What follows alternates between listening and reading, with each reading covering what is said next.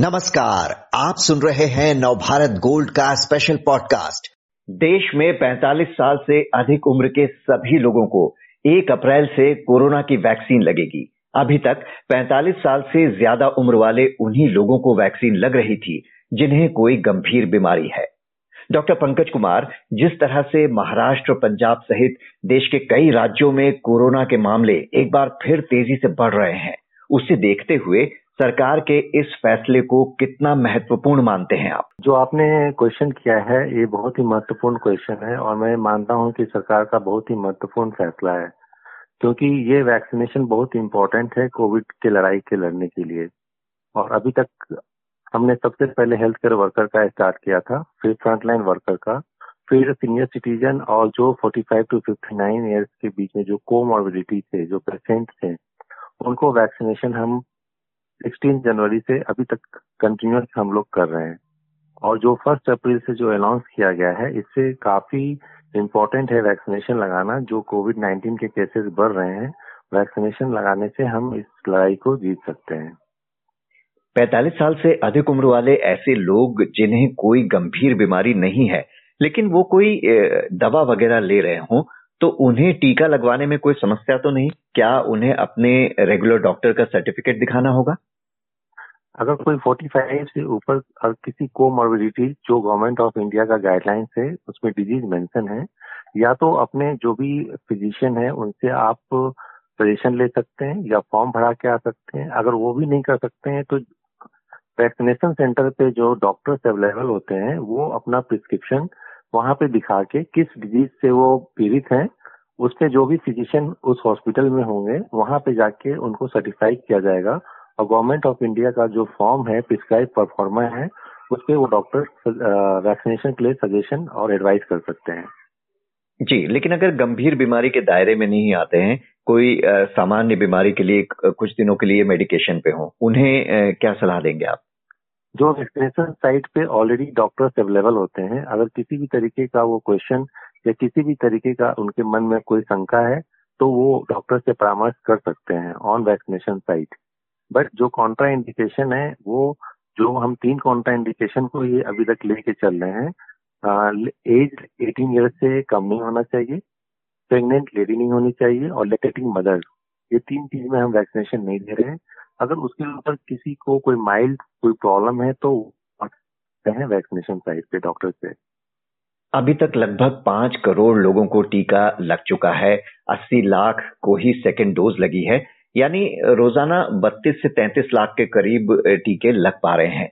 अब जब पहली अप्रैल से बड़ी संख्या में लोग इसके दायरे में आने वाले हैं तो क्या इंफ्रास्ट्रक्चर और सप्लाई के लेवल पर हम तैयार हैं? क्योंकि अभी हाल में सीरम इंस्टीट्यूट ने टीके की मांग करने वाले कुछ देशों को इंतज़ार करने को कहा है। हम ट्वेंटी सेकेंड मार्च से ही इसकी तैयारी शुरू कर चुके हैं। जो नंबर ऑफ़ वैक्सीनेशन साइट था, हमने वैक्सीनेशन साइट भी इंक्रीज कर दिए हैं।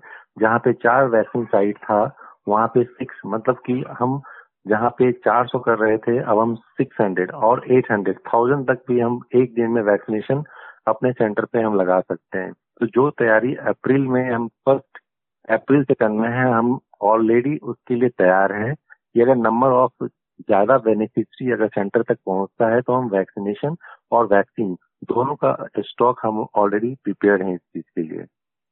जी, यानी अगर सप्लाई की कोई प्रॉब्लम नहीं है तो क्या रफ्तार बढ़ाए जाने की ज़रूरत है? क्योंकि जो रफ्तार अभी है, उस हिसाब से पूरी आबादी तक पहुँचना काफ़ी वक्त लग जाएगा। तो क्या धीरे धीरे कुछ और प्राइवेट क्लिनिक्स को इसके दायरे में लाया जाना चाहिए, या कॉर्पोरेट ऑफ़िस में कोई व्यवस्था की जानी चाहिए कैंप वगैरह लगाने की? आपको पता हो कि कुछ दिन पहले ही गवर्नमेंट ने सर्कुलर निकाला था कि जो वैक्सीनेशन की टाइमिंग 9 एम टू 5 पीएम था, नौ बजे दिन से शाम के पाँच बजे था, तक ही था। लेकिन अब इस ड्राइव को और तेज़ी लाने के लिए सुबह नौ बजे से लेके रात के नौ बजे तक ये वैक्सीनेशन ड्राइव चलेगा। तो इसका मतलब है कि हमें लार्ज नंबर ऑफ़ पॉपुलेशन को कवर करना है। तो और जो डिस्ट्रिक्ट वाइज भी आप देखेंगे, जितने भी डिस्पेंसरीज हैं प्राइवेट हॉस्पिटल हैं नर्सिंग होम है उसको भी डिस्ट्रिक्ट वाइज इंक्लूड किया जा रहा है वैक्सीनेशन ड्राइव के लिए। कुछ राज्यों से डॉक्टर साहब टीके की बर्बादी की शिकायतें आ रही हैं जिसका ज़िक्र प्रधानमंत्री ने भी किया कुछ दिन पहले।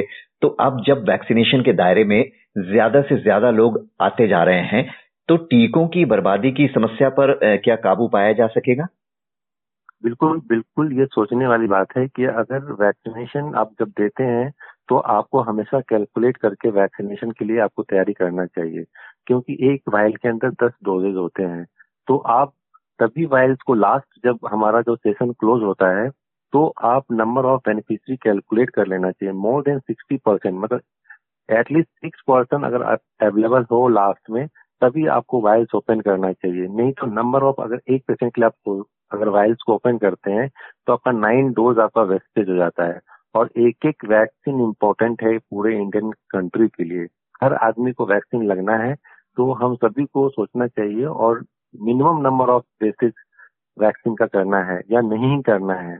तो इस चीज़ को ध्यान में रख के जो भी ऑफिसर्स हैं, उनको कैलकुलेट करना है कि कब और कितने डोजेज आपको ओपन करने हैं साइट पे। तो उससे नंबर ऑफ़ जो वैक्सीनेशन वेस्टेज हो रहे हैं, वो कम हो सकता है। डोज की आपने बात की तो एक्सपर्ट्स की सलाह के बाद कोविशील्ड वैक्सीन की सेकेंड डोज के अंतराल को बढ़ाया गया है। अब इसे चार से आठ हफ़्ते के बीच देने को कहा गया है। इसकी क्या वजह है? जो स्टडी जो साइंटिस्ट करते हैं कि कितना आपके बॉडी में एंटीबॉडी बनना है और उसका ड्यूरेशन क्या होता है, क्योंकि ये हर चीज़, हर बिल्कुल हर चीज़ नया है सब लोगों के लिए। तो जैसे जैसे स्टडी और जैसे जैसे साइंटिस्ट इस पर रिसर्च करते हैं, उसमें गवर्नमेंट ऑफ़ इंडिया अपना गाइडलाइंस देती है और उसी को हम लोग फॉलो करते हैं। पहले सरकार ने कहा था कि देश में हर व्यक्ति को टीका लगवाना ज़रूरी नहीं है लेकिन अब धीरे धीरे सभी के लिए इसे खोला जा रहा है। तो क्या लगता है आने वाले समय में आ, क्या सभी को टीका लगाया जाएगा? गवर्नमेंट ऑफ़ इंडिया और स्टेट दोनों का यही कहना है कि टीका जो है 18 ईयर के ऊपर सभी को लगाना चाहिए क्योंकि हमको कोरोना को हराना है तो वैक्सीनेशन लगाना ये हमें बहुत ज़रूरी है।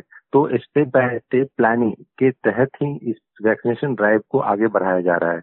और आप देखेंगे कि जैसे जैसे टाइम गुजर रहा है ओपन फॉर अभी 45 फाइव एव जितने भी पॉपुलेशन होंगे उनको वैक्सीनेशन के लिए बोला जा रहा है कि आप वैक्सीन लगाइए। क्योंकि नंबर ऑफ़ केसेस कुछ स्टेट में बढ़ रहे हैं और वैक्सीन लगाने से आपको प्रोटेक्शन मिलेगा और कोरोना से आप लड़ाई जीत सकते हैं। इसीलिए ये अच्छा कदम है कि स्टेप बाय स्टेप करने से आप उस चीज़ को कंट्रोल कर सकते हैं वैक्सीनेशन ड्राइव को। डॉक्टर पंकज कुमार, हमसे बात करने के लिए आपका शुक्रिया।